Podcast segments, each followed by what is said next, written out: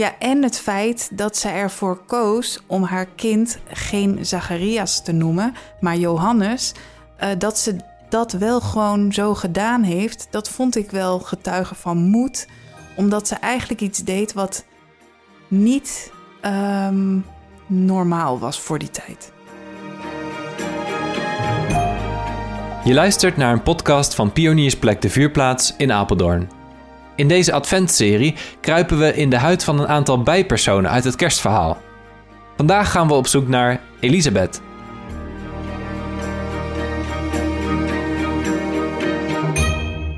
Welkom en leuk dat je luistert naar de Vuurplaats podcast. We zitten weer met z'n vieren om tafel en dit keer gaan we op zoek naar Elisabeth. En dat was jouw taak, uh, Leonie. Ja, die heb ik op mijn, uh, voor mijn rekening genomen. Voordat je erin dook, wist jij al iets over Elisabeth? Helemaal niets. Het enige wat ik wist is dat ik vroeger een keer naar een musical over Elisabeth ben gegaan. Maar dat ging over Sissy. Dus dat was iets heel anders. Sissy. Oké.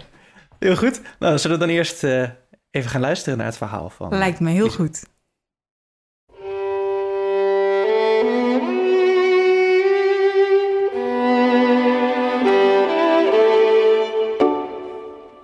Op zoek naar Elisabeth.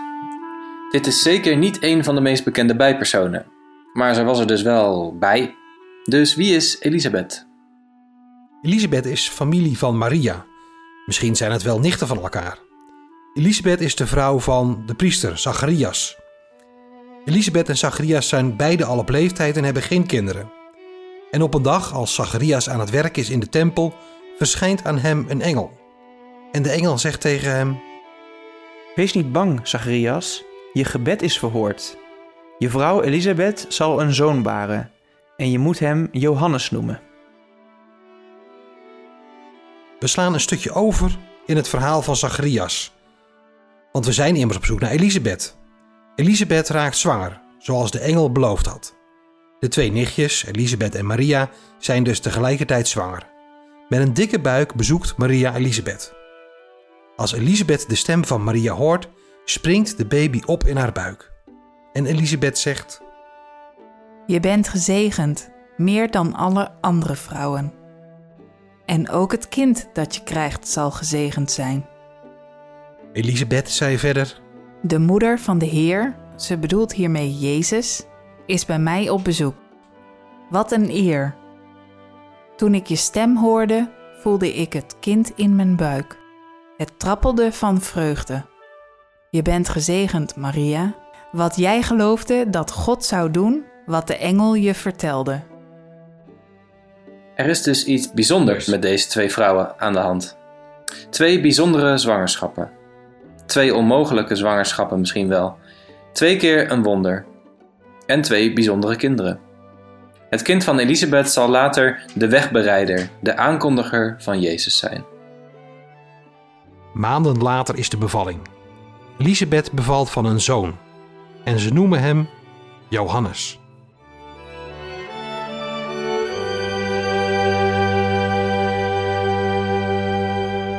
Elisabeth. Ja. Ze is hier. wat zijn jouw gedachten bij deze oude vrouw die een kind krijgt? Nou, ja, wat zijn mijn gedachten daarbij? Um, ik heb me er enigszins wat op uh, voorbereid. Um, want ik kende Elisabeth helemaal niet. Um, maar wat mij wel opviel is dat zeg maar vooral uh, in die tijd... Nou ja, is misschien tegenwoordig nog steeds wel wat aanwezig. Maar in die tijd werd Elisabeth echt een beetje... Um, omdat ze onvruchtbaar was, werd ze eigenlijk door de, door de andere... door de bevolking veracht. Ja, en het feit dat ze ervoor koos om haar kind geen Zacharias te noemen, maar Johannes, uh, dat ze dat wel gewoon zo gedaan heeft, dat vond ik wel getuige van moed, omdat ze eigenlijk iets deed wat niet um, normaal was voor die tijd. De zoon kreeg de naam van de vader, punt. Ja, en, dat, ja. uh, en daar week ze vanaf. Ja. ja. ja. En dat dappere vrouw is eigenlijk. Ja. Zo zag ik haar ook wel, ja. En herken je daar iets, uh, iets in? Of, uh... Pak je Eh, daar iets in aan? Nou, ik ehm, werd er wel blij van eigenlijk. Dat ik denk, oh ja, dit is gewoon een vrouw die voor zichzelf kiest. Aan de andere kant, ja, is het echt haar eigen keuze geweest? Dat weten we natuurlijk ook niet. Ehm, want ja, uiteindelijk, er stond ook iets in de tekst over dat ze, dat God haar, dat God zich om haar lot had bekommerd. Klopt dat, eh, Jeroen, wat ik nu zeg? Ja, dat is volgens mij de tekst die ik jou heb doorgestuurd. Hè? Dus dan, dan klopt het. Ja, nou ja, dat ik het wel goed navertel, hè? Het staat geschreven, al is het door Jeroen. Nou ja. Het beter kopiëren plakwerk uit de Bijbel is dat, hè? geen, geen eigen werk. Copyright ligt ergens anders. Ja, dus dat. Het is natuurlijk wel zo dat ze eigenlijk, ehm, nou ja, misschien een beetje een heel lange tijd een soort van buitenstaander is, omdat ze nog geen kinderen heeft en niet in de mee kan gaan in die maatschappijnorm. En als het dan uiteindelijk je alsnog gegeven is wat je natuurlijk niet meer had verwacht, dat je dan toch, ja, eigenlijk er dan die zin weer kan bijhoren of zo. Ja, dat is een heel bijzonder proces dan eigenlijk. Ja, dan kan ik me ook nog wel voorstellen dat je dan zoiets denkt, eh, even los van, van alle Bijbel eh, eh, betekenis en zo, dat het dat je dan denkt, ja, ach, dan hoef ik hem ook niet Zacharias te noemen, want eh, ik, ik weet hoe het is om hem buiten, weet je wel, een beetje een soort van zelfverzekerde, zelf, eh, ja, Zo van- zelfverzekerde vrouw. Dat vind ik wel, eh, wel mooi eigenlijk. Mhm. Ja, dat is wel een mooie aanvulling. Ja, dat is natuurlijk wel ook het verhaal eigenlijk van twee zwangerschappen. Hè? We hebben het natuurlijk alleen over Elisabeth, maar het wordt wel gekoppeld natuurlijk ook aan de zwangerschap van Maria. Maria. Ja. Nou ja, en uiteindelijk denk ik dan ook, zoals eh, toen we het hadden over Jozef, eh, eigenlijk bij Elisabeth is er een soort van overeenkomst. ehm, omdat Zacharias, zeg maar, die kon niet spreken totdat het kind geboren werd. En het moest Johannes genoemd worden. Althans, dat hoorde Zacharias van een engel. Ja, je ziet bedoel, een beetje een parallel tussen Jozef en Zacharias Ja, eigenlijk. Oh ja, dat bedoel oh ik, ja. Mooi, ja. Ja, dat ze allebei dienstbaar waren. hè? Ja. Denk je dat eh, Elisabeth het als een eer zag? Dat, ze, eh, dat Johannes de wegbereider van Jezus zou zijn? Of als tweede keus? Omdat ze Hmm. ook Jezus had kunnen baren, toch? Ja. Nou, zover heb ik eigenlijk helemaal niet erover nagedacht. Nee, nou, dat schiet me ook nu te binnen. Ik weet het Ja. ook niet, maar eh, ja. Ik denk eerlijk gezegd wel dat het vooral, als je zo lang geen kind kon krijgen en als dan toch nog, dat dat ja. En dan ook nog zo'n belangrijk, ook wel zo'n belangrijke plek in de geschiedenis, zeg maar. Dus het is niet Nou per ja, se dat ook. dat ook nog wel natuurlijk. Ja, nou, ze voelden het wel, denk ik, als een, een soort dankbare of eerbare plek. Hè? In de Bijbel hebben dat in de, in de vertelling hebben we dat eruit gelaten, maar zegt ze daar natuurlijk ook nog iets over. Hè? Ze zegt eh, tegen Maria, hè, als ze elkaar ontmoeten, ze beide in verwachting zijn, zegt ze, hè, wie, hè, wie ben ik dat de, de moeder van mijn Heer naar mij toe komt. Hè? Dus het is wel duidelijk dat ze in een soort... Ziet het wel als eer. Ja, Ja. ja, ja, ja. Zullen we naar de muziek? Je kan niet wachten op de muziek, hè? je, hebt- je moet iets heel bijzonders hebben uitgekozen. Nou ja, dat valt ook wel mee hoor. Yes, want elke keer vragen we wat, eh, wat onze, ja, in dit geval jouw muziekassociatie is bij, eh, bij Elisabeth. Eh, nou ja, dat heeft vooral te maken met... Ik heb gekozen voor het nummer eh, eh, Zwart-Wit van Frank Boeien. En dat gaat eigenlijk over totaal iets anders. Maar eh, ja, hoe moet ik dat nou in het kort uitleggen? Ehm, ja, nou, mijn hond moest even meedenken. Ehm, Zullen we er eerst naar luisteren? ja, laten we dat doen.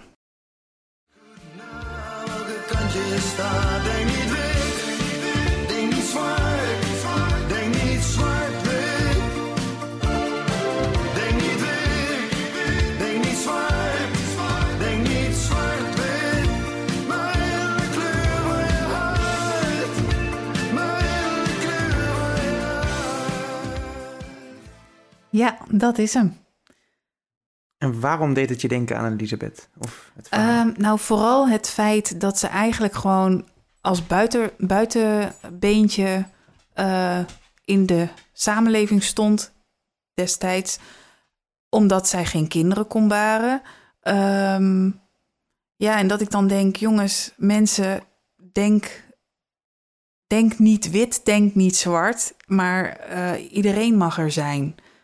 Ehm, blank, donker, eh, wel kinderen, geen kinderen, een eh, flinke baan, eh, rijk, arm, gehandicapt, hè, zoals ik ben, of niet. En nou ja, dan, als ik dan dit nummer hoor, dan denk ik, ja, dat doet me eraan denken. Snappen jullie de Ja. Ja, zeker. Ja, Ja. zeker. Ja, mooi.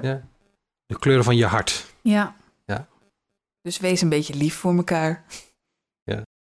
Ja, toch weer een, eh, een beetje een protestlied, net als, eh, net als mijn liedje van Ja. de vorige aflevering. Ja. Eh, dat, dat doet me ook wel denken hoor, ook die moederrol. En dat is misschien bij Maria nog wat meer of meer bekend ook wel.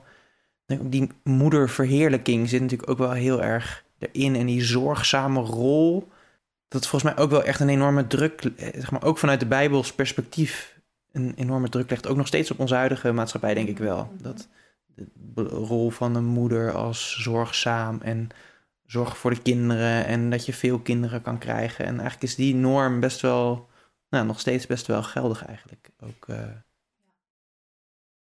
Ja, niet meer in dezelfde mate denk ik als toen, maar eh, hoop ik. nee, daar is Ja. natuurlijk een heleboel in veranderd, Ja. maar ik denk wel nog steeds, eh, nou, het is nog steeds wel de norm, zeg maar. Ook in ieder geval Ja. voor een groot deel speelt dat nog wel mee. Bedoel je dan dat er gevraagd wordt van, eh, goh, wanneer begin jij aan kinderen? Of eh, heb je al kinderen? Zeg maar dat als een, als een soort Nou ja, stationnetje wordt gezien in je, in je reis van je leven. Ik denk dat het ook wat te maken heeft met het feit dat, nou ja, het toch een eh, natuurlijk proces is dat een vrouw eh, klapperende eierstokken heeft op een bepaalde tijd. Ehm, dus ja, op een gegeven moment, er zijn zeker vrouwen die bewust kiezen om geen kinderen te baren, maar ehm, als ik zeg maar mijn handicaps niet had opgelopen eh, vanaf mijn zeventiende, dan was mijn leven, zag dat er ook heel anders uit. Dan had ik ook kinderen gewild. Ehm, ja, en dat, dat gaat nu niet. Dus dat maakt soms het leven wel ingewikkeld, omdat ja, mijn leven is ook niet normaal. Ja, wat is wel normaal, maar ehm, ik merk ook wel eens dat, ja, ik merk soms ook dat ik er last van heb dat zeg maar, eh, ja, die norm, ja, wat is dan de norm? Maar dat er toch dan. eh, je het- ik heb dan soms het gevoel dat ik niet aan de norm voldoe, zeg maar. Net zoals Elisabeth dat misschien voelde Ja, in haar tijd. ja. Ja. Oh, ja. Niet zoals het hoort. Ja, ja, en dan is vervolgens de vraag, maar hoe hoort het dan? Ja, Ja. wa- en wat is normaal? Ja, dat bepaal je altijd zelf, maar Ja. ook een beetje in wat voor een milieu je, wordt, je bent opgegroeid. Maar ik denk dat er toch, nou ja, in ieder geval, ik had graag, eh, eh, ja, ik had graag kinderen gehad, maar ja, die zijn er niet. Ehm, nou ja, en dat, dat raakte me wel toen ik me voorbereidde ook met eh, deze rol. ja. Dan gaan we richting de slotvraag. Yes. En de slotvraag is: wie is de hedendaagse Elisabeth? Ja, eigenlijk kom ik tot hetzelfde antwoord als wat jij eh, zei, Willem, in de vorige podcast. Ehm, ik zie mezelf er ook wel een stukje in terug dat ik denk: hoe ga je om met de oordelen van de mensen om je heen als je er niet aan kunt voldoen? Ja, en verder kwam ik eigenlijk niet. Nou, dat is heel mooi dat je eigenlijk dus de, de bijpersoon die je nou, toch redelijk willekeurig eh, hebt gekregen, dat, het, dat Ja. er een stukje van jezelf in blijkt te zitten. Dat is toch wel eh, een leuke uitkomst dan. Ja, al heet mijn man niet Zacharias. kan hij wel goed zwijgen? Eh, Ik kan er wel goed de mond snoeren. Kijk, kijk, kijk. Het is wel mooi dat we een hele opzet voor deze podcast hebben gedaan. Op zoek naar. En dat we eigenlijk nog steeds niet echt. eh, Nou, jij kwam met, eh, met de pleeggezin in aflevering 1 misschien nog het dichtst in de buurt, Albert. Maar ehm, eh, ik ben heel benieuwd of we in onze vierde aflevering met, eh, met Jeroen. Ehm, want naar wie ga jij op zoek in de volgende aflevering? Simeon. Nou, dat is helemaal een onbekende, denk ik, voor velen. nou, Nou, het scheelt dat we geen druk hebben opgebouwd nu, eh, voor jou. Dus, nou, Maar ik wil nog wel iets zeggen tegen eh, Willem, want het is, we leren ze wel beter kennen, denk ik, hè, die bijpersonen. Zeker. Kruipen wel een beetje in de huid, hè. Het is moeilijk Zeker. om... ehm, ja, wie is nou de hedendaagse Elisabeth of de hedendaagse Jozef? hè? Dat is al best ingewikkeld, maar... Je gaat er wel meer gevoel voor krijgen, vind ik, eh, na drie afleveringen. En ik vind het toch ook wel erg leuk, want op deze manier krijgt het, eh, het kerstverhaal toch weer een nieuw tintje. Ja, Wat completer. Ja. Ja, een rijker verhaal met uiteindelijk ja, toch iets meer karakters dan, eh, dan alleen de hoofdpersonen. goede podcast. Ik ga mijn best doen volgende week. Yes, dankjewel eh voor, eh, voor deze... Leonie? Graag gedaan. En tot volgende week. Yo. Dit was een podcast van Pioniersplek De Vuurplaats in Apeldoorn. Meer weten over ons? Check devuurplaatsapeldoorn.nl of check de show notes. Tot de volgende!